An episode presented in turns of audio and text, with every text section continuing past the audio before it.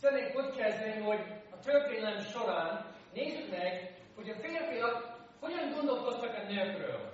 Jó? Nem tudom, hogy mit tudtok, de a férfiak elég sokat teszik. Nincs.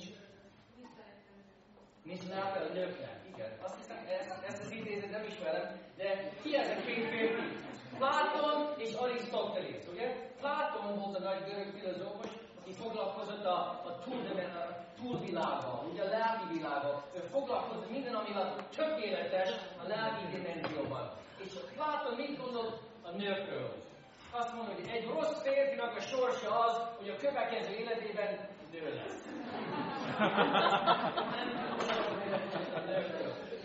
Arisztotelész, és azért Platon azért mutat fölfele, ugye, mert ő mutat az igazi lelki dimenzióra. Arisztotelész azt mondja, a valóság nincs ott fönn, a valóság az itt lent van. Ugye ő azért ő a biológiai atya. Arisztotelész mit gondolt a nőkről? A nő egy véletlen teremtmény, egy eltorzó férfi. Nekik vannak vélemények. A görög társadalomban ez jellemző volt, hogy a férfiak domináltak a nők fölött a görög társadalomban. De nézzük meg a zsidó társadalomban. Josephus, egy híres zsidó történész mit mondott a nőkről? A nő minden szinten másodrangú a férfihez képes, ez az idézet az ő könyvből. Vagy nézzük meg a zsidó uh, imakönyv, a zsidónak az imakönyvben Talmud volt, ugye? Így ez volt egy reggeli imádság a férfiaknak. Köszönöm Uram, hogy nem vagyok fogány, rabszolga és nő. hogy lehet így imádkozni? De... Okay, tehát a zsidók sem voltak jobb, mint a görögök. De nézzük meg a hindu vallás. Ismeritek ezt a férfi, a Gandhi. Sok értelemben nagyon-nagyon tiszteljük Gandhi, az ő életét. Gandhi hogyan gondolkozott a nőkről? A fér, az ura és mestere a feleségnek, neki állandóan szolgálni kell a férjét. Oké, okay, nézzük meg, hogy az iszlám itt mit gondol a nőkről. Ismertek a Korán. A Sura négy könyvében, ami az a cím, hogy a nő, ez hangzik el. A férfinak hatalma van a nő fölött, mert Allah az egyiket értékesebbnek teremtette, mint a másikat. És ha a feleség nem engedelmeskedik, akkor el kell különni egy külön ágyba, meg kell. Érdemes elolvasni az egész Korán. Érdemes elolvasni, hogy valójában mi van a Koránban. És nem maradhatok csendben, nézzek meg a videókat, amik most már kezdek uh, megjelenni, hogy mennyire nem tisztelik az életet a, a, a muszlimok. A Korán alapján kiírtják a keresztényeket. És nekem ez borzasztó napokban megnéztem ezt a videókat, ahol lefejeztek a keresztényeket, és ez mind a Koránban származik. Mind a Koránban származik. Tehát a kereszténység sokszor nem segített a helyzeten, sajnos. Amikor a kereszténység eltorzul, akkor szétválasztjuk a világot. Az egyik oldalán vannak a szent dolgok, a másik pedig a profán dolgok. Ez mit jelent? Sokszor a kereszténységben, amikor eltorzul a kereszténység, nem jól látják a dolgokat, akkor szétválasztják a családi dolgokat, a gyülekezeti dolgokat, ezeket szent dolgokat. Ezek a nagyon fontos dolgok.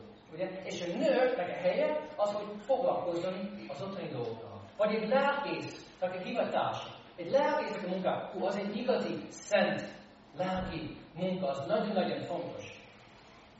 De ami történik a világban, a profán oldala, a munka, a pénzügyi dolgok, a politika, a hatalom, a média és a filmek, stb. az a férfinak a birodalom. Az nem egy szent terület, az nem egy fontos terület. És sokszor a kereszténységben, a történelem során nagyon jól tudjuk ezt, hogy valahogy a férfiak dolgoznak, szolgálnak a társadalomban, de mi történik a gyülekezetben? A gyülekezetek sokszor elnőjesedtek. A férfi nem találja meg a helyét a gyülekezetben. Nem találja meg a helyét otthon. Tehát szét van választva, mint az otthoni dolgok és a gyülekezet az szent, az fontos Istennek, csak többi dolgok, hát nem annyira fontos Istennek. Tehát, ilyenkor a férfiak kezdett uralkodni a társadalomban, és azt hagyják, hogy óriási nagy különbség van a férfiak és a nők között. Teljesen másképpen látják a világot. De, mivel minél távolabb van egy társadalom Istentől, annál jobban uralkodnak a férfiak a nők fölött. Ugye? Azt már láttuk a muszlim képen, amikor a nők nekik úgy kell öltözniük. Ez egy elég durva kép. Igen, amikor egy társadalom eltávolodik Istentől, akkor a pornográfia mindenhol van. Egy kustaráló.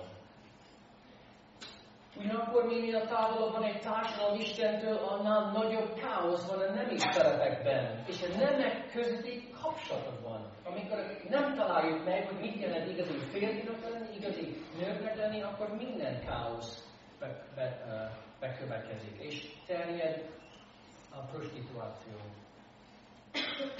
Tudjuk, hogy az 50-es években, 60-es években a férfiak uralkodtak minden terület a társadalomban.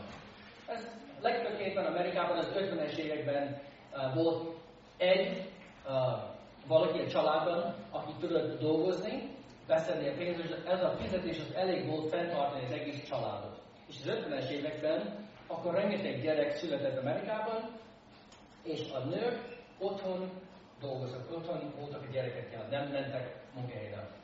Mi történt? Jól érzik magukat a nők otthon, hogy csak kellett gyerekekre vigyázni? Nem. Akkor elég volt a feminista mozgalom. Ez, az, ez a nőnek a van, hogy így néz ki egy feminista. Tehát a nők azt mondták, hogy elegük van abból, hogy a férfiak uralkodnak a társadalomban. Ők akarták a társadalomban megjelenni. Tehát a feministák, mi volt az alapgondolkodás? Az, hogy az emberek személyiséget determinált. A társadalom formál minket. Nem számolták azzal, hogy Isten áll az egész mögött, az Isten képmására vagyunk teremtve. Az ő kezdőpont az, hogy mert nincs Isten, ugye? Mi az, ami megformál minket? Mi az, ami meghatároz minket? A társadalom. Úgy determináltak vagyunk. Amit látunk, az azért vagyunk, mert mi látunk, amikor ezek a dolgok felnőttünk. Például egy kisfiúk azért akarnak politikus vagy orvosok lenni, mert azt látták. És ez volt az elvárás felé, ugye? Kislányok azért akarnak anyukák lenni, mert a társadalom azt várja el tőlük. Tehát mi a megoldás? Meg kell változtatni a társadalmat. Meg kell változtatni az elvárások a kisfiúk és a kislányok uh, iránt. És ez amit mai napig is történik. Tehát, nincsenek alapvető különbség a nemek között. Mindenki ilyen tabula, tabula indul, ugye, egy tiszta lappal indul. És amit te tanulsz, amit te látsz, az lesz belőled. Tehát nincsen alapvető különbség a nemek között, mindenki úgy született, hogy szabadon eldöntheti, hogy mit szeretne tanulni, és milyen munkát szeretne végezni. Ugye itt van az Oxford nők a fizik és a fizika. Vagy ez az üzletasszony. Tehát egy, egy nő bármilyen munkát vállalhat. Mivel nincs különbség a nemek között, mindenki úgy született, hogy szabadon eldöntheti, ugye? Hogy még nemre vágyik szexuálisan. Vannak, akik úgy születnek, hogy ugyanarra nemre vágynak. Ugye ez is terjed a társadalomban ez a féle gondolat. Hogy te csak úgy születtél, és amire vágysz, az össz, ami ösztönös neked, az teljesen természetes. Nincsenek ilyen prekoncepció uh, szerepeket, vagy vágyak. Tudjátok, hogy ő kicsoda? Ez Bruce Jenner, Amerikában, amikor én felnőttem, mindenki tudta, mindenki ismert ezt a férfit. A 76-os olimpiában rengeteg olimpiai uh, medálokat nyert. Nem tudom hány, de rengeteg. Ő volt az igazi férfi, minden műszai dobozon volt Bruce Jenner. De most, most már 15 éve lakok Magyarországon, és ő újra híres lett, hogy neki volt, lett egy reality show, hogy mondják ezeket, valóság uh, műsorok, és ő úgy döntött el egy pár év vagy most igazán most, hogy ő szeretne nőnek lenni. És ez Bruce Jenner, ez most jelentett meg múlt héten. Tehát ő az elmúlt hónapokban kezdett változni, és beszélt erről, hogy ő hormonokat szed, és addig is ő úgy dönt, hogy ő, ő lenni. De ez, ez csak egy példa sok között. Tehát az a lényege, hogy senki nem mondja meg nekem, hogy milyen társat, vagy melyik pályát válaszom. senki ne szóljon velem a halálomban. Ugye? Itt is tartozik az eutanázia. Ezt a filmet megnéztük a filmklubban, ez egy nagyon-nagyon jó film, millió dolláros végig. Clint Eastwood egy zseniális rendező, egy kedvenc rendező. Mi volt a lényege ennek a filmnek? Egy lány úgy döntött, hogy ő szeretne boxolónak lenni. Ez egy szép lány. Nem tudom, hogy hány foga maradt az ő karrier végén, de az is már egy kicsit fura, hogy egy lány akar boxolónak lenni. Ez a film azt akarta mondani, hogy egy lány bármit választhat, nincsenek női, férfi pályák, de igazából a film nem erről szólt. Mert mi történt a film végén? Ő lebénult, és ő, aki olyan határozott volt, hogy én akarok boxoló, boxoló lenni, annyira határozott volt, hogy ő így akarok meghalni. Ugye, hogy ő dönti el, hogy hogy fog meghalni. A film egy nagy reklám volt az eutanáziára. De ez ebben a kategóriában tartozik. Senki ne szóljon bele az én életemben, nem? Kit választok, milyen pályát, hogy fogok élni, hogy fogok én meghalni.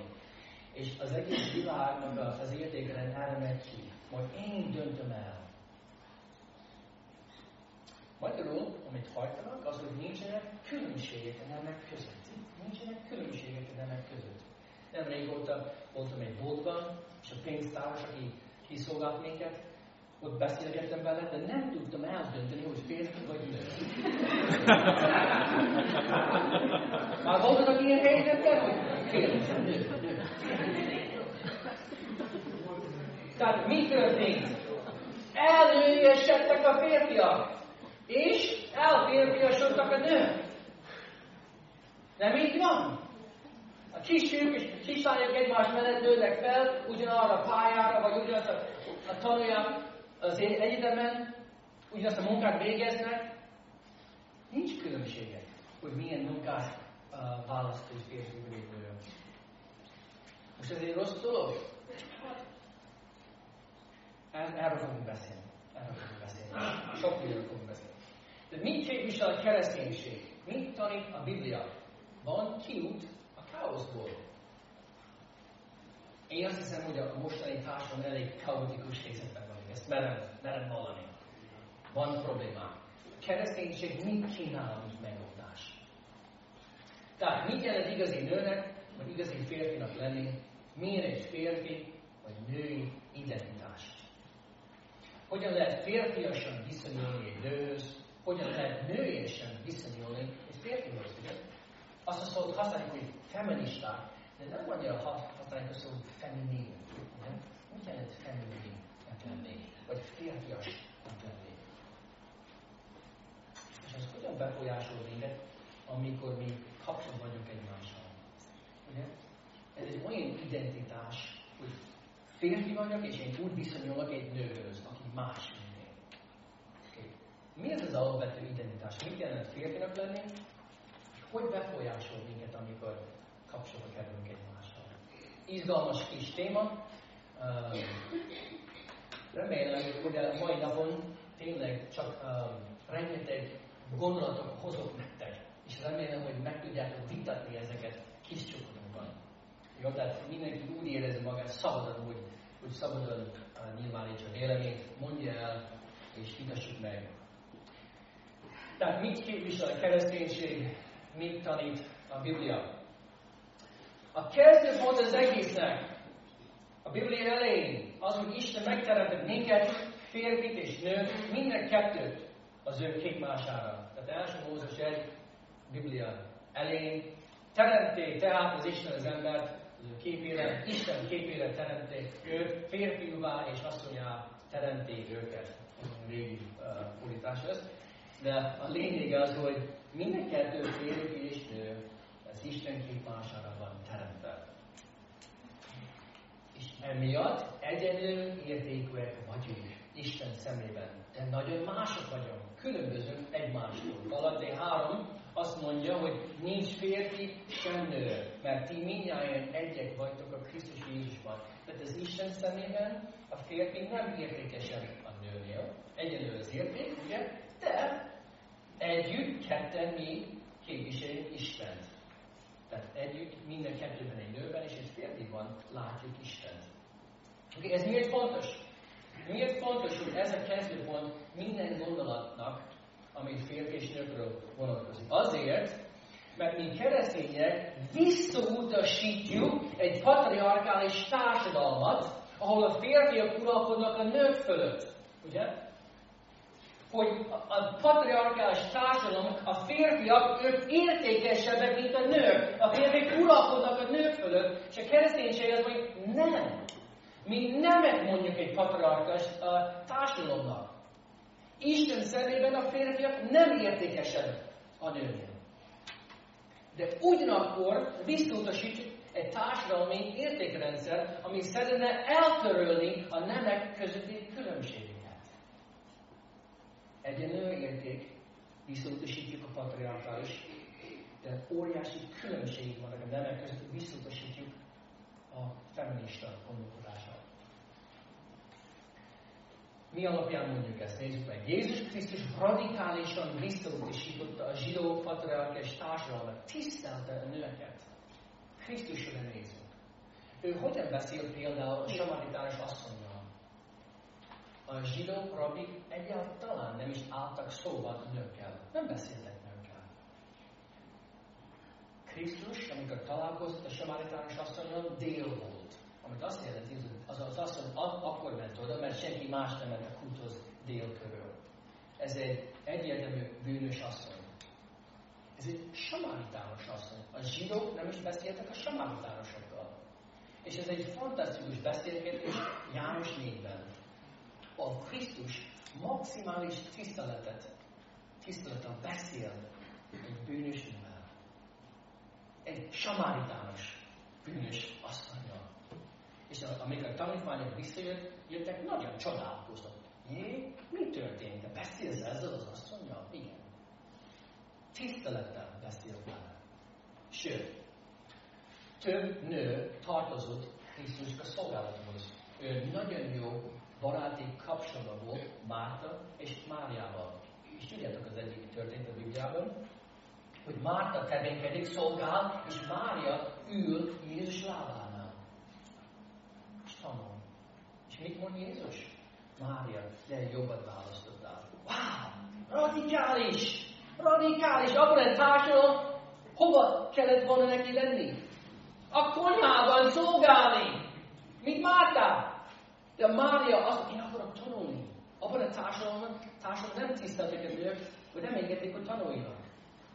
És Jézus azt mondja, igen, jó helyen. Tanultam. Sőt, de jobbat választottál megtiltotta a házasságtörést. A zsidó társadalomban egy férfi bármilyen okán tudott elválni az ő feleségétől. Ha a fér nem tetszett neki, hogy hogyan főzött az asszony, hogy elégette az ő kajáját, elvállott tőle. És elfogadták. És Jézus beszélt ez ellen.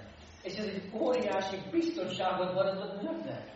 Hogy ragaszkodjatok egymáshoz, ne váljatok el. És ez, ez nagyon sokat jelentett a nőknek. És a feltámadás után Jézus kihez jelentett meg először? Egy nőhez. Megint nem mindegy. A bíróság elé a nő nem is tudott tanúsként, vagy tan, tanú, tanúként felszólalni. A zsidók, az asszonyok neki nem, nem volt szava. Jézus az a feltámadás után Először egy nőhez ment. És az, de, mondd meg a Pétereknek, a többieknek, hogy én feltámadtam. Jézus következetesen, folyamatosan, maximálisan tisztelte a nőket. Jézus Krisztus előtt már az Ószövetségben mindig az volt Isten terve, hogy csak egy felesége legyen egy férfinak. Mindig az volt a terve. Isten mindig tisztelte a házassági intézményt. Ezt olvasjuk első Mózes 2-ben. Nem egy férfi gondolkodásból kipattant az a dolog, hogy házasodjunk össze. Ugye? Ez Istentől van. Isten a gondolat, hogy egy férfi és egy asszony. Ezt olvassuk az első Mózesben.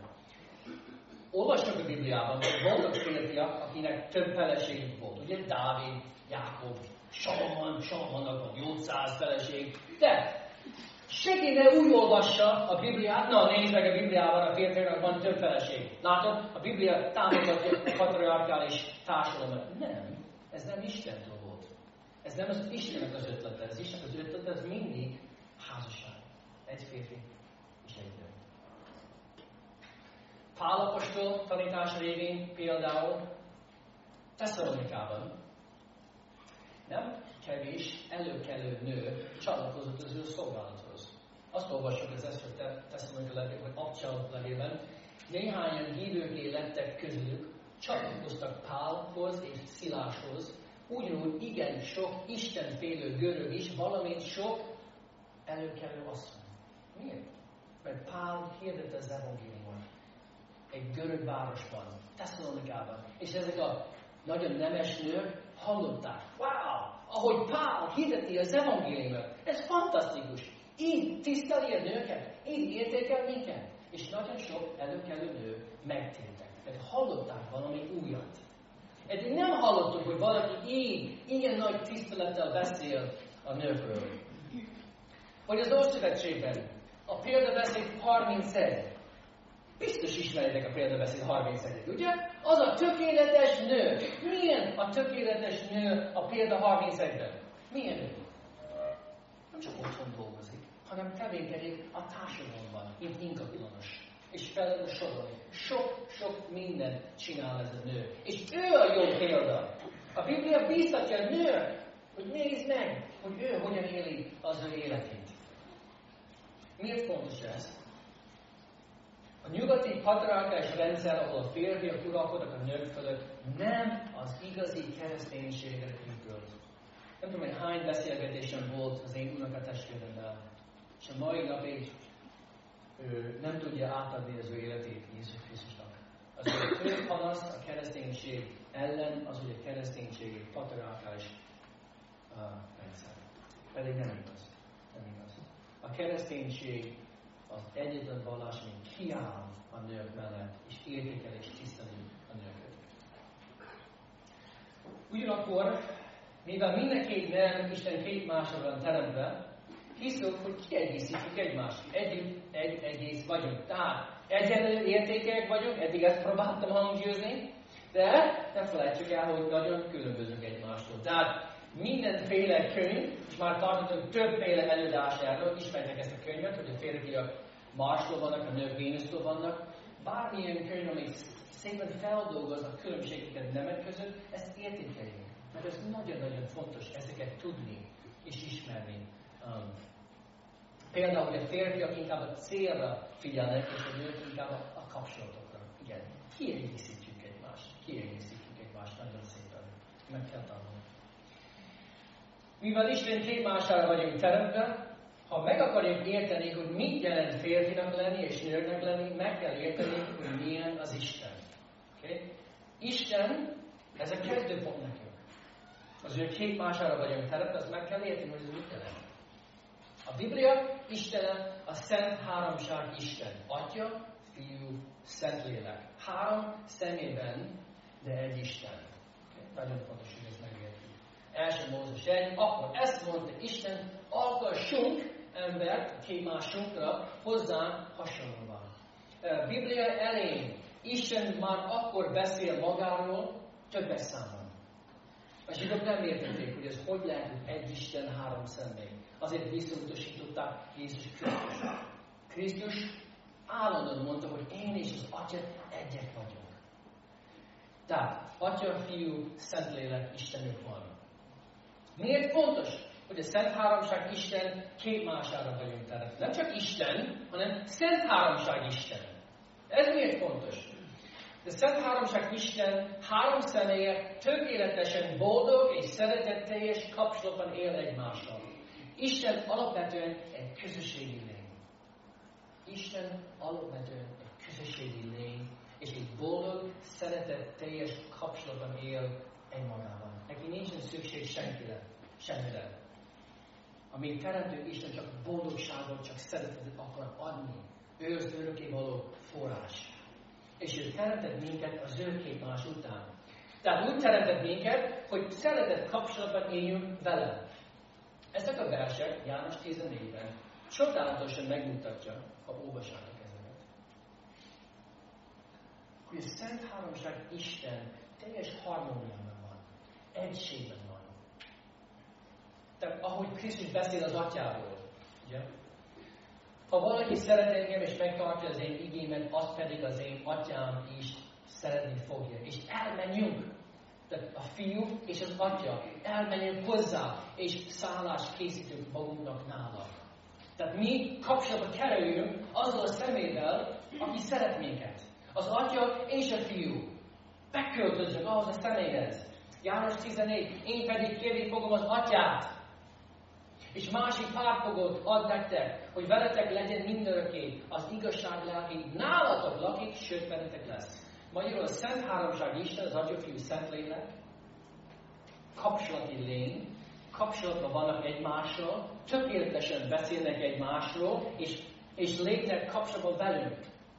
Ha hívő vagy ma, a Biblia szerint bizonyít téged, hogy te kapcsolatban kerültél a Szent Háromság Istennel. A Szent Háromság Isten lakozik velünk, bennünk van. Bármennyire különböznek egymástól a férfiak és a nők, egy dologban nagyon hasonlítanak egymásra. Az, hogy szeretett kapcsolatban vagyunk teremtve. És mondta az Úristen, nem jó az embernek egyedül lenni, szerzek neki segítő társat, hozzá.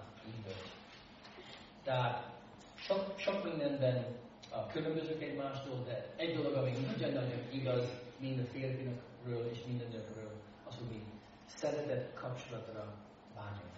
Úgy vagyunk teremtve, hogy minden kettőnek nagyon fontos a szeretett kapcsolat, mert az Isten két mására vagyunk teremtve. A harmadik dolog, Isten a terve velünk az, hogy formálja a férfiakat és a nőket, hogy jobban hasonlítsanak Jézus Krisztusra. Ha keresztény vagy, ugye nem csak kapcsolatba kerültél Istennel, az Isten az egy dolog, hogy teljesen elfogad téged úgy, ahogy vagy, Jézus Krisztusban, de az Isten a terve van veled.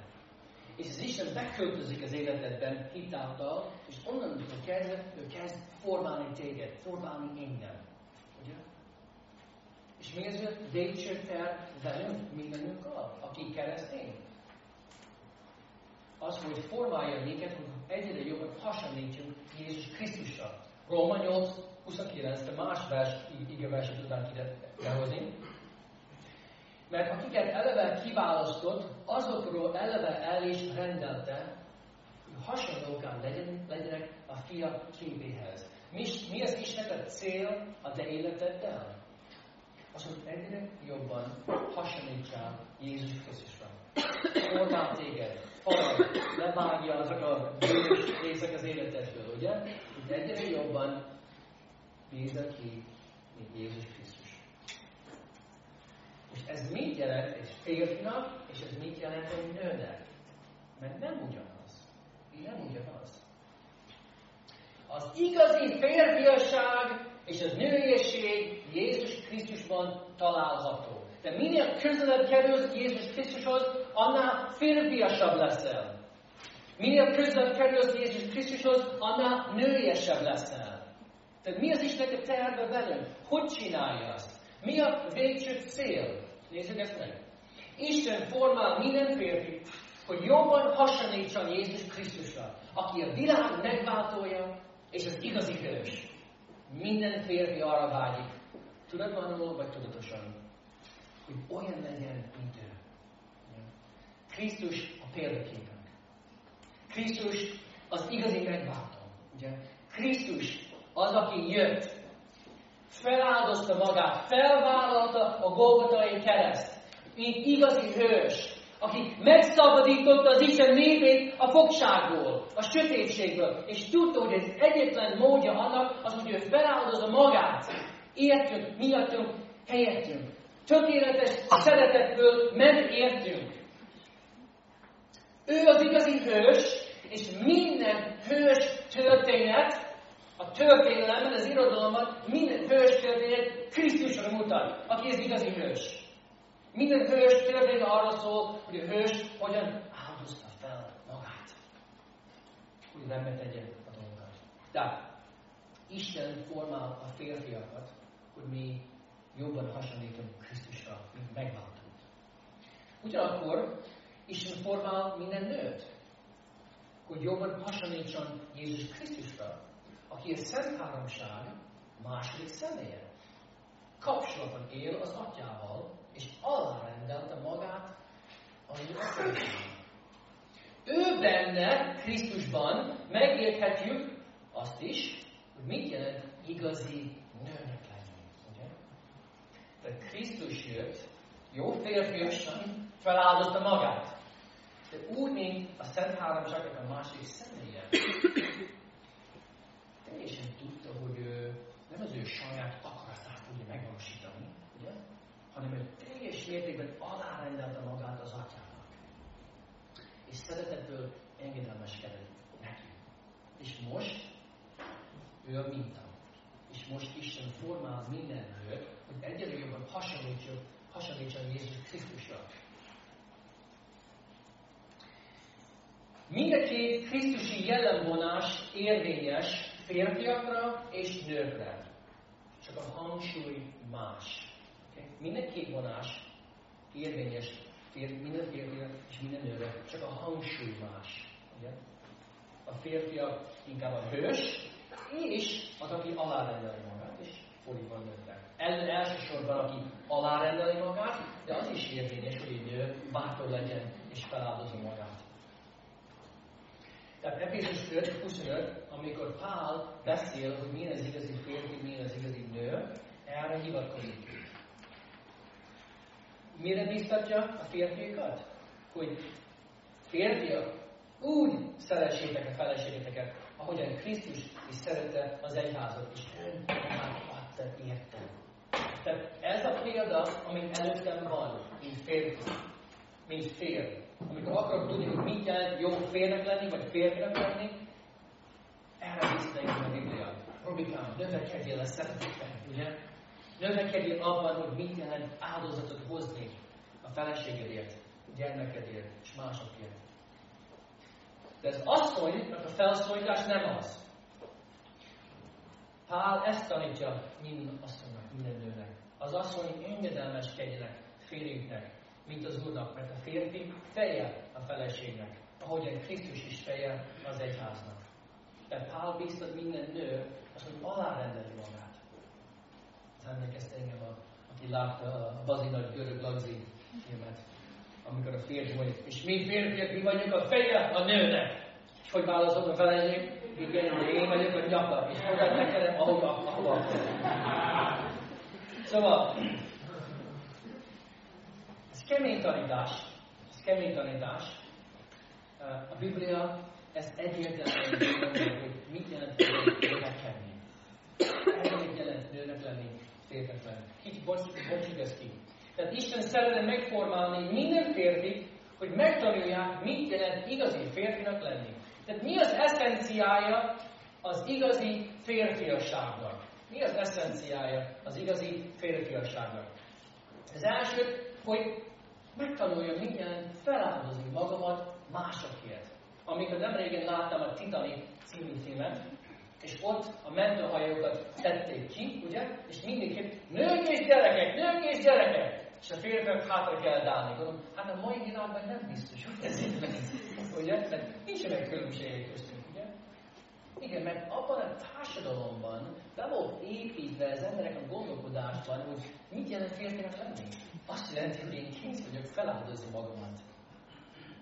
Én kész vagyok szolgálni másokért. Ez értelmű volt neki, hogy a férfinak kell lemenni a hajóval. És meg kell menteni a nők és a gyerekek.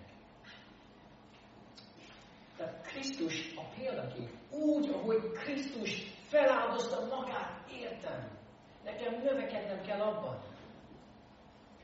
Növekednem kell abban, hogy hátra tegyem az én önző, kapacs, büszke gondolataimat, és feláldozni magamat másokért. Szolgálni és igazi áldozatot hozni másokért. Ezen az oldalán nagyon sokat tudnánk itt maradni, hogy Krisztus megmutatja, megmutatja nekünk az utat az utolsó estén tudja, hogy holnap reggel én a Golgatai kereszten fognak kifeszíteni engem, és rengeteget fognak kínozni, és, és fogok meghalni. Az előtte való este több nyugalomban beszélt arról, hogy adok nektek egy példát. és én megmosom a ti lábokat. És ezt ti csináljátok másokkal. Az utolsó este biztatja őket, hogy igen, szolgáljatok egymásnak. Vállaljatok olyan munkát, amik megalázó. És ha én megmosom a te lábodat, Gábor, kicsit megalázó dolog, de ahhoz képest, ahogy az Isten megmosta az én lábamat, az semmi. Értitek? Mert a lábmosás alapulikusan arra mutat, hogy Jézus Krisztus megmosott engem az én bűnémtől. És most azt arra kér tőlem, hogy én is úgy szolgáljak másoknak. Én is megbocsássak másoknak. Ha valaki akar igazi férfinak lenni, ez az út. Megtanulni, mit jelent teljes szívből valakit megszeretni. Tehát másnak az érdekét keresni úgy, mint a saját érdekét. Ez az igazi szeretet. Az empátia valami fontos egy férfinak. Ugye bele tudom helyezni magamat az ő cipőbe. Mi az, ami neki van szükség? Tudok úgy gondolkozni a vele, hogy neki mit kell most. Jó pásztorként vezetni másokat előkészíteni a dolgokat, és felelősséget érezni másokért. Nem csak felelősséget vállalni, de érezni. Mi a különbség? Az én kis drága Hani, ő hárfál, hárfázik. És úgy érzi sokszor, hogy az az ő feladat, hogy megtanulja azt az éneket. Megtanulta, többet nem játszik. Mert ő nem érzi a felelősséget, hogy én meg akarom tanulni, hárfázni. Értitek? hadd kérdezem minden férfitől, hogy de kire, vagy mire, nem tudom, hogy kell ezt kérdezni, mire érzel a felelősséget életedben? Érzed a felelősséget. Ha Peti nem választja ki a filmet, akkor nincs filmklub ma este. Mi, hogy, kire, hogy, hogy ezt kérdezni? Kire? Kiért, miért érzed felelősséget az életedben? Ki az, aki nagyon számít rád? Mert ha te nem csinálod, akkor nem lesz. Én merem mondani, hogy attól te férfi. Odáig, addig vagy férfi, ameddig vállalod teljes felelősséget másokért, más dolgokért. Mit jelent férfinak lenni? Az, hogy kell legyünk hanem először lépünk kapcsolatban, és kezdeményezünk mások felé, lányok felé, kitartónak lenni. Az a férfinak a dolga, hogy uh, lépjen először, indítványozon. Tehát beszéljetek meg kis csoportban, mit jelent férfinak lenni. Tehát, adjam meg pár gondolatot. Mit jelent férfinak lenni, amikor egy férfi és egy nő döntés hoz? Például, randizom, vagy én a feleségemmel vagyok. Van egy szabad esték, menjünk valahova, valamelyik étteremben eszünk. Kinek a döntés az? Ha férfi vagy, jaj, fogalmaz, és nekem mindegy. Nem csinálod. Azt nem csinálod. Te vagy a férfi, neked vezetni kell, döntést kell hoznod, de képzeld a másikról, hogy ő mit szereted. Tehát vannak férfi vonások, és ebben kell növekedni. Mit jelent férfinak lenni, amikor egy férfi és egy nő konfliktus kezel? Mit jelent férfi? lenni és konfliktus kezelni. Ez mitől másik egy nőnek, aki konfliktus kezel. Mint férfi, az az én dolgom, hogy én először megalázom magamat. És én megyek a feleségemhez, és én indítványozom a békességet. Nehéz? Barmi nehéz. Ugye? Mert még, még dúl bennem az érdelmek. Nekem én nem vagyok kész, de ha én, én úgy gondolok, hogy hát akkor fogok kibékülni, amikor ő jön hozzám, akkor én elnőjesedtem. Mert nekem kell lépni, nekem kell indítványozni. Ha békesség lesz, rajtam a múlik. Mit jelent férfinak lenni, amikor egy férfi ismerkedik egy nővel? Na, beszéltek meg.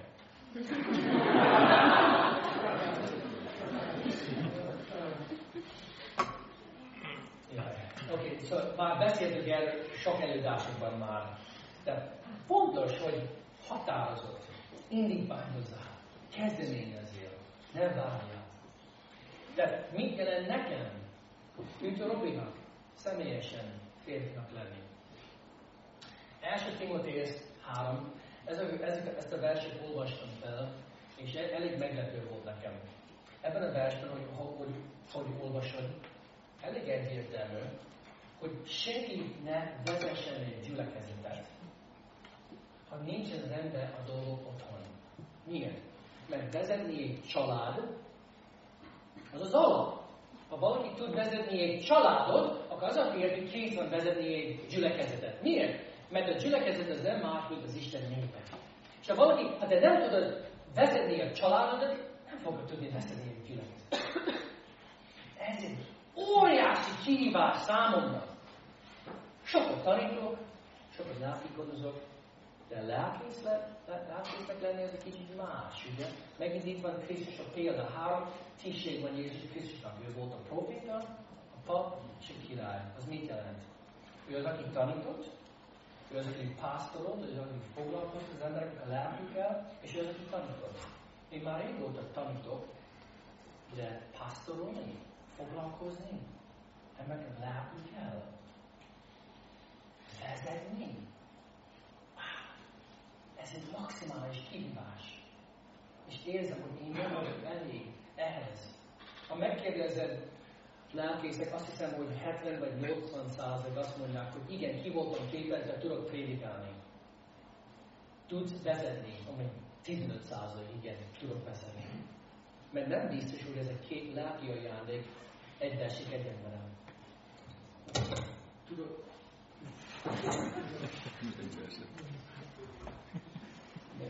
már uh, a lényeg az, hogy hogy, hogy rövidítsem ki, amit akarok mondani. Hol érzem az én életemben a felelősséget, a súlyát ennek az egésznek? Például, amikor van egy szabad nap a családnak, ne legyek passzív. Most ezen a héten megjelentették, hogy síszünet van az én két lányomnak, csütörtök péntek, és tudtam, hogy van szabad szombat, és van egy program vasárnap, és éppen pénteken van egy program. Most az milyen dolog, hogy az én gyermekének van síszünet, és nem is látják az apukájukat.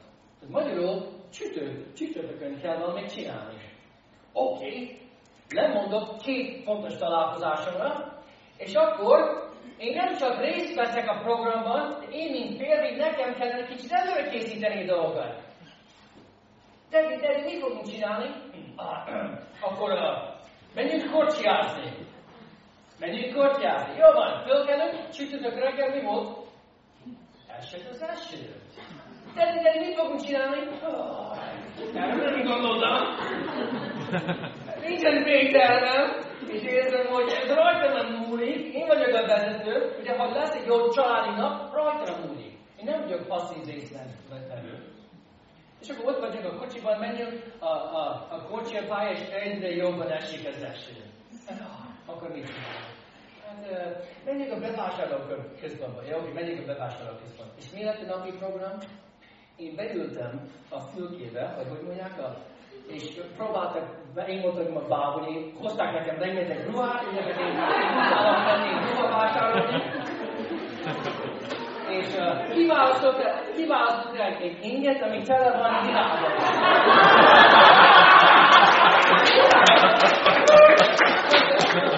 Próbáltam, ránéztem, most ez férfias, vagy nem?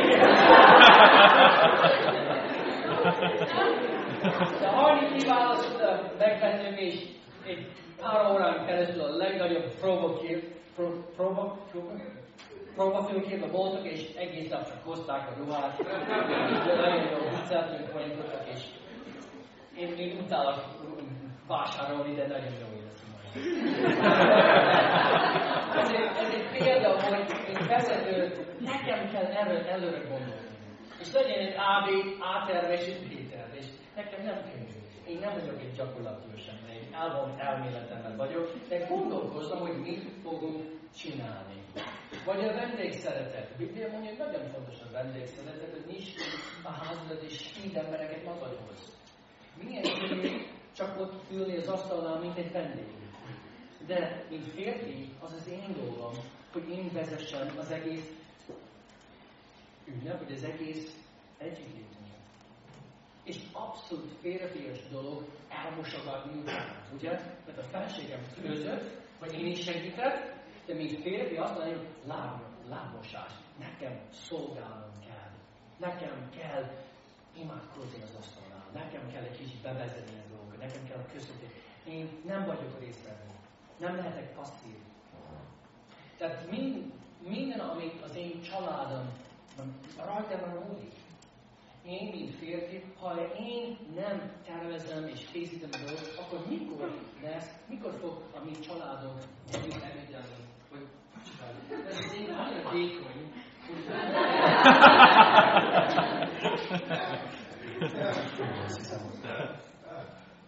Mi a lényeg itt? A mi családok élünk egy nagyon kaotikus élet, mint szerintem, mint, mint bár, bárki. Az én munkám abszolút nincs egy 8-tól 5-ig, vagy mint nincs rendszer az egésznek. Nagyon könnyű lenne úgy élni, mint a többi gyerekek a családjukat. Megkérdezni tőlük, hogy hányan együtt, vagy vacsoráltak, vagy ebédeltek együtt, mint család. És a hajni és a az osztályban egy-két gyerek, hogy együtt vacsoráznak. De nekünk valami fontos.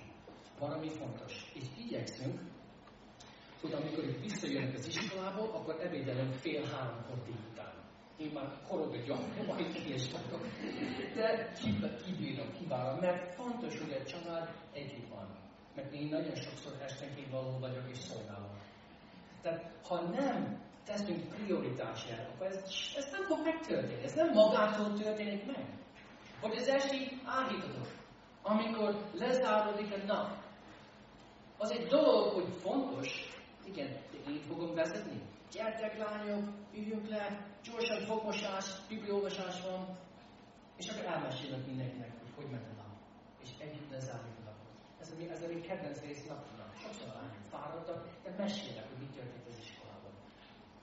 És nekik én nem vagyok passzív résztvevő. Nem így működik a dolog. Nekem kell indítványozni, aktivizálni a családot. Gyertek, mert sokszor ők nem akarnak leülni, ugye? Nem nekem, rajtam a múlik. Rajtam a múlik. És ez, amit érzem a felelősséget. Miért? Mert ha én nem tudom ezt otthon csinálni, akkor ki vagyok én? Lelkészként tevékenykedni. Az egy farizéusság. Ez egy kihívás, ez amit jelent férjnek lenni számomra, és nem mindig jól csinálni. Isten szellem megformálni minden nőt, hogy megtanulják, mit jelent igazi nőnek lenni. Mi az eszenciája az igazi nőiességnek? János 14, hogy azonban megtudja a világ, hogy szeretem az atyát, és úgy cselekszem, ahogy az atya parancsolta. Tehát, ha akarsz abban növekedni, hogy mit jelent nőnek lenni, és megérti az eszenciájának annak, akkor nézzük fel Jézusra, aki alárendelte magát um, az atyának. Az Isten ugyanúgy hív minden nő, hogy alárendeli magát az ő férjének, de én ezt hozzáteszem, de megbeszélek mindent. Ugye? Mert Krisztus tudta, hogy az ő atya tökéletes, A nő igen alárendeli magát, de ez nem jelenti, hogy neki nincsen vélemény, sőt, lehet mindent megbeszélni. Segít másokon, és ugyanakkor tiszteli a másokat, ugye?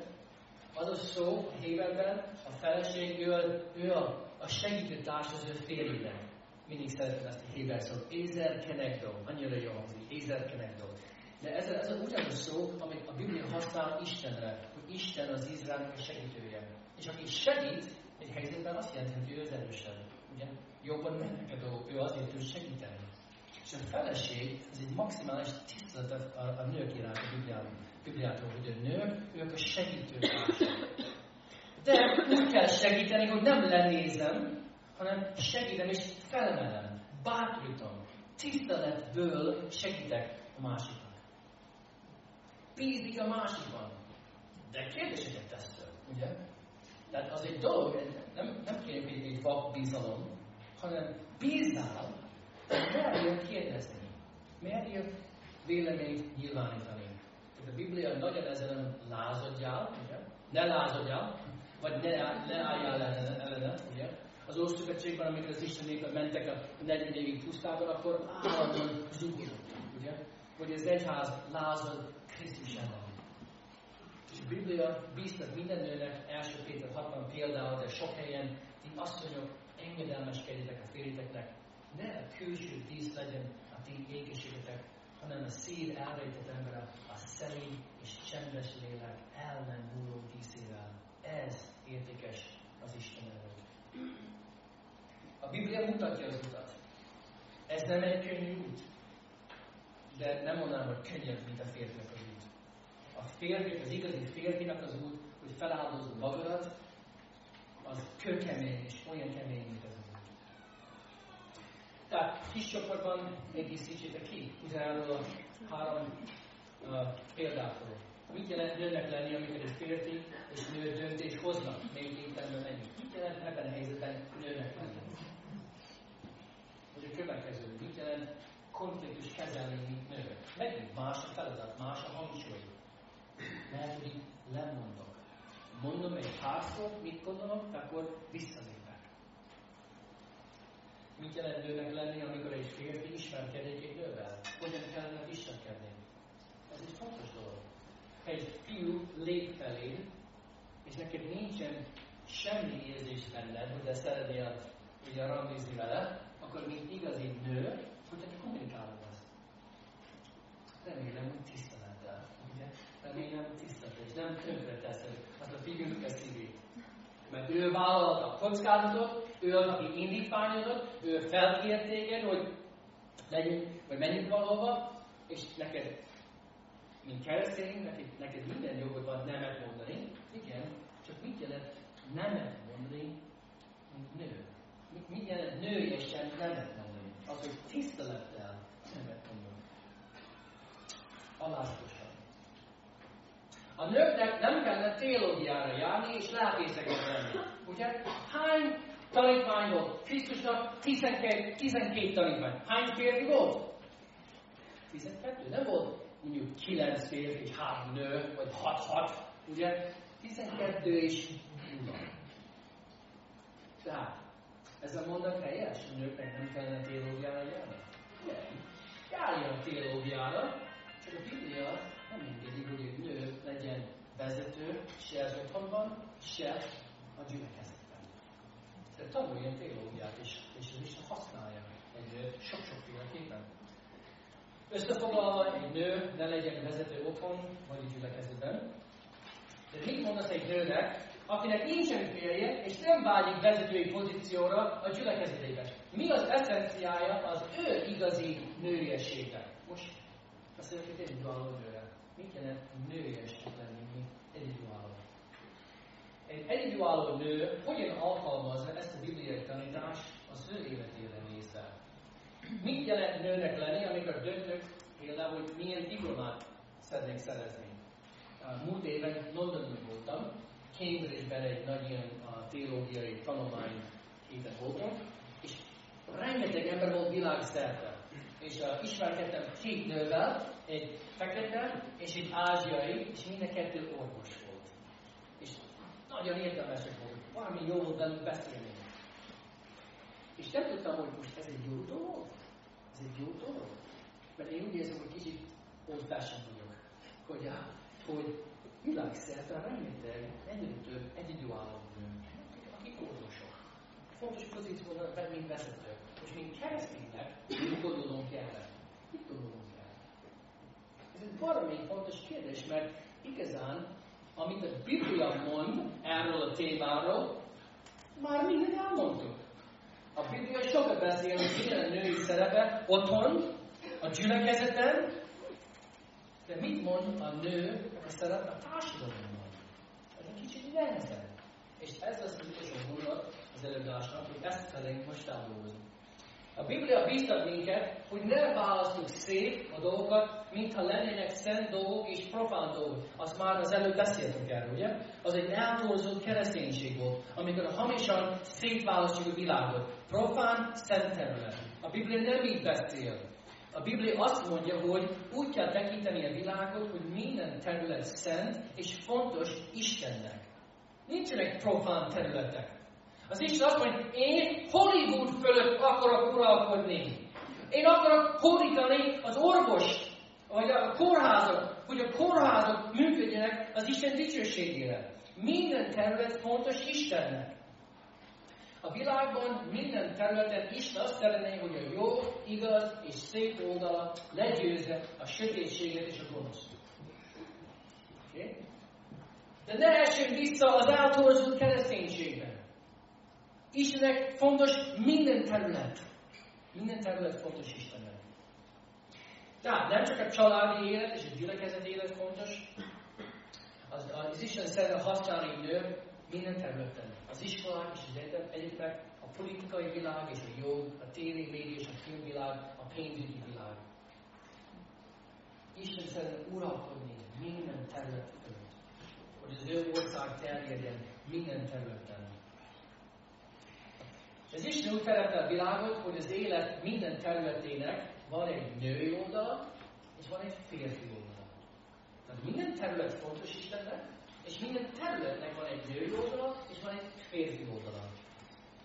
És mint nők, tudnatok kell, hogy ti tökéletesen kiérdezik a férfiakat megmenteni. De amikor valaki szolgál egy területen, azon kell gondolkozni, hogy én, az én női létemre, mi az a plusz, amit én tudok hozni, ami kiegészíti a Tehát hiszünk ezt? Hiszünk, hogy minden terület a világban van egy női oldal, van egy férfi oldal. Megmondom nektek, hogy én hogyan kezdtem ezen agyalni.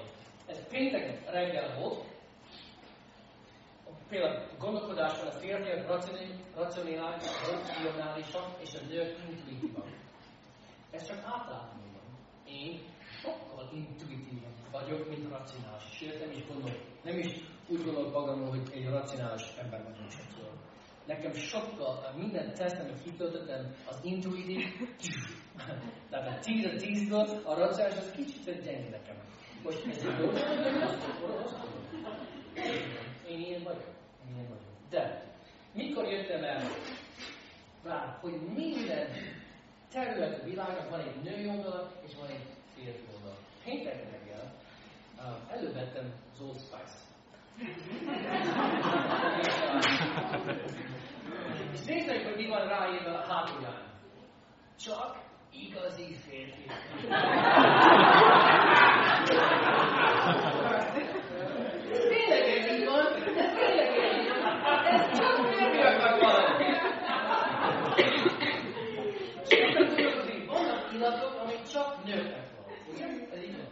most már ugye lehet venni unisex parfümeket, ugye? Amik mind a kettőre vannak. Szerintem az fura. Ez egy férfi illat, ugye? Egy nő ezt ne kenje magára. Ez ilyen férfias, ugye? És nem gondolom, hogy ez biztos igaz minden terület. Ugye? Ez a színvilág van. Vannak színek, amik közelebb állnak fiúkhoz, és vannak, amik közelebb állnak a nőkhez a rózsaszín például. Nős.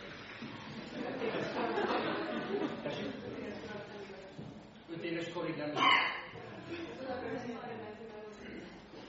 Jó, csak tudjátok, hogy azért nem tudom, mit, mit kezdeni azok gondolattal, mert akkor azt jelenti, hogy nem így vagy teremtve, vagy beállítva, az csak én hasonlókos amit, amit én látok. Én hiszek abban, hogy az Isten teremtett minket, és nem azt mondom, hogy a rózsaszín az csak nőnek való, és a kék az csak fiúknak való, erre van szó. Mert ez egy egy spektrum. De vannak nőies színek, és vannak férfias. Hogy a főzés, ki gondolja, hogy a főzés az csak való. Nem így van, a legnemesebb szakácsok majdnem mindig férfiak, ugye? Tehát a főzés világ nem mondjuk, hogy csak nők, vagy csak férfiak. Nem. Minden kettőre érvényes. Vagy a tánc. Ki mondja, hogy a tánc az egy nőies dolog? Aki azt mondja, az nem táncol. Mert táncolni egy barmi férfias dolog, ugye? Vezetni a másikat. Én úgy érzem, hogy kevés ahhoz. Hát tényleg vezetni a másikat, ott nagyon határozott kell lenni. Neked teljes mértékben kell vezetni a másikat. Mert tánc, meg van egy női oldal, van egy férfi oldal. A ruhatervezés. Női dolog? a leghíresebb tervezők, Versace-tól kezdve vagy hajszalonok, meg férfiaknak is részt vennek. Most miért használom ezek a példákat? Mert ha férfiak tudnak tevékenykedni ezek a területeken, akkor a nők nem tudnak tevékenykedni minden területen. Mert minden területnek van egy női oldala, és van egy férfi oldala. És kevesebb vagyok, amikor a nők nem tevékenykednek ezek a területeken. Tehát, hamarosan befejezek egy utolsó pár gondot. Miért fontos, hogy úgy lássuk a világot, mintha lenne egy férfias oldala és egy nőies oldala minden területen? Az egyik, hogy a férfiaknak jobban fel kellene találni magukat otthon és a gyülekezetekben. Ezek nem csak női területek. Férfiasabb gyülekezeteknek kellene lenni. Igen. Sokszor a férfiak nem akarnak járni gyülekezetben, mert elnőjesedtek a gyülekezetek. És ez egy óriási probléma. És meg kell tanulni a férfinak, hogy mit jelent férfinak lenni, szolgálni otthon, és a gyülekezetben. Óriási kívás. Óriási kívás. A zenétől kezdve mindent. A kereszténység férfiaknak kellene vezetni. Otthon és a gyülekezetben. Másik, a nőknek nem szabadna felhasználni ezt a gondolkodást, mint kitudást, hogy karriert építsenek maguknak. Mert az egyenes a liberalizmus. De ameddig nem házas, merje kipróbálni magát azon a területen, ahol Isten tehetséget adott neki. Tehát értitek, még próbálok így csinálni. Próbálok ezen a, hogy nem esni jobbra se balra, biztatni minden nőknek, hogy igen, legyél orvos. Ha, az Isten, ha úgy érzed, hogy az Isten uh, hív téged, hogy legyél orvos, akkor legyél orvos, és legyél egy nője, női orvos. Hozd bele a nőiességedet, hogy mennyire fontos a kapcsolatok. És legyél egy olyan orvos, ami dicsőíti az Isten. De senki ne használja fel ezt, mert ne felejtsük el, a nőnek az első prioritás, ha az Isten arra hív téged, hogy házas legyél, hogy férjed van, akkor az első prioritás kell, hogy legyen a férjed és a gyermeked. Hogy te ott szolgálsz, mint, mint segítőtárs, aki tisztelő és alárendelő magát az ő férjének. Tehát um, én ezt nagyon-nagyon fontosnak tartom, és is itt akartam kiukadni, hogy mindeniknek növekednie kell abban, mit jelent egyre jobban hasonlítani Jézus Krisztusra, mint férfi és mint nő. Mert nem ugyanazt jelent. Tehát, ez a mi úgynevezett másodlagos rendű identitás. Tehát ami alapvetően befolyásol engem, vagy minket, az, hogy én férfi vagyok, ugye? És ez nagyon más, mint egy nő. Ez az én identitásomat, és ez meghatároz engem sok-sok mindenben. De ennél, hogy van egy identitás, ami fontosabb ennél, ugye? Ami kell, hogy jellemző legyen mindenkor. Az, hogy az én identitásom Jézus Krisztusban. Az én identitásom Krisztusban az ennél fontosabb. Az mit jelent? Építeni egy identitás Jézus Krisztusban. Ha itt vagy, és hallod ezeket a dolgokat, és úgy vagy, mint én, amikor én látom a magas mércét, amely Krisztus ban látom, ha én Krisztushoz mérem magamat, én nem tudom elérni ezt a mércét. Nem tudom elérni. Ahogy Krisztus feláldozta magát, ahogy ő szolgált. Ha én nézek magamra, akkor én nagyon kevés vagyok. Én látom magamban sokszor önzést, sokszor büszkeség, ugye foglalkozok magammal túl sokat, nem tudok úgy szolgálni, ahogy kellene. És könnyen tudok kétségben esni, hogy milyen vagyok én. De néha sikerül, néha sikerül, és nagyon könnyen elvisz a büszkeség. Amikor sikerül valamit az életünkben, akkor kezdjük azon gondolkozni, hogy én vagyok a legjobb ember. Én nagyon jó értek ehhez. Nem tudom, hogy érted azt át néha, hogy a topon vagy, egy nagyon jól mennek a dolgok az a napon. Minden rendben van az én életemben. Következő nap, ó, padló fogsz. Nagyon bizonytalan az egész egy nagy kisebbségérzés meg fog téged. Tele vagy félelem, aggodalmaskodás. Következő nap nagyon jól sikerülnek a dolgok, és gyorsan lenézel mindenkit, vagy megítélsz másokat. Sajnos mi ilyenek vagyunk. Amikor nem építjük az identitáson Krisztusra, akkor labilesek vagyunk. Néha fönn vagyunk, minden szuper, amikor sikerül, és néha lent. És amikor ezek a kicsapongások vannak az életünkben, ezek tönkre tesznek minket.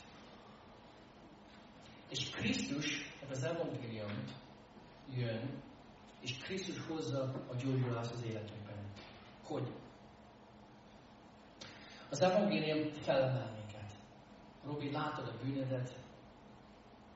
Láttam, hogy miket követsz el, aggódsz, félsz, kisebbségérzésedben. De Jézus jön és felemel. És annak ellenére, hogy bűnös ember vagy, ugye? Szeret. Tehát az a, az ő szeretet, az, amit felemel engem, de az ő igazság az, amit lehozza azt a büszkeséget, ami mindenünkben van. És kezdnek stabilizálni az életünkben a dolgokat. Kezdjük rá hangolni, rátalálni az igazi identitásokat, az igazi értékünket, hogy ez nem másokon múlik, hogy nem az én viselkedésemen múlik, hanem Krisztus szeret, elfogad, megbocsát. Annak ellenére, hogy bűnös ember vagyok, ő azt mondja, hogy meg vagy bocsátva. Annak ellenére, hogy milyen vagy, szeretlek. Ez az evangélium. Ez az, ez az előadás nem főleg arra szól, hogy mindenki most fogja magát, és na, akkor igazi férfi leszek, igazi nő leszek. Nem. Én nem akartam igazán csak biztatni senkit. Akartam mutatni egy mércét, hogy lássuk magunkat. Nem tudunk azt elérni. Igyekszünk, de nem tudunk. És szükségünk van egy megváltóra, aki meghalt értünk. Ez a mi reményünk. Hitáltal fogadjuk ezt el. Ha ezt meg nem tetted az életedben, a mai napon is meg lehet tenni. Meg lehet köszönni az Úr Jézus Krisztus, hogy eljött a világba, mint a megváltó. Aki meghalt te bűnödért. Aki feláldozta magát helyetted, miattad és érted. És annyit kért tőled, hogy fogadd el hitáltal, amit ő tett, érted. És így leszel az Isten gyermeke. Ez a Szent Isten, a Teremtő Isten, ő lesz a te atyád, az Úr Jézus Krisztusban. És a, szeretnék biztatni mindenki, aki ezt a lépést meg nem tette az életében. Tedd meg! Tedd meg a mai napon! És már úton vagy, hogy onnantól kezdve Isten tényleg fog formálni téged, és szépen lassan egyre jobban hasonlítunk Krisztusra, egyre jobban elférfiasodunk, és egyre jobban elnőjesünk. Amen. Imádkozunk.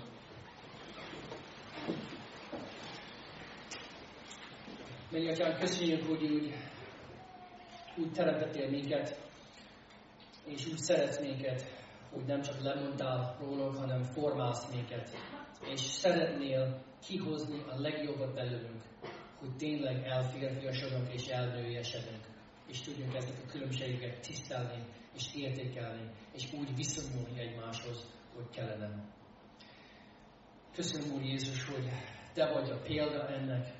Köszönjük, hogy Te benned látjuk, hogy mit jelent igazi férfinak lenni, és köszönjük, hogy Te benned ugyanakkor látjuk, hogy mit jelent, amikor valaki alárendeli magát, és úgy, mint egy nő, vagy úgy nőként tud nőjesen megjelenni ebben a világban. Úr Jézus, taníts minket, és köszönjük, hogy Te benned van megbocsátás, neked Te benned van új kezdés, új szív, és köszönjük, hogy Te vagy az, aki formálsz minket. Krisztus nevében.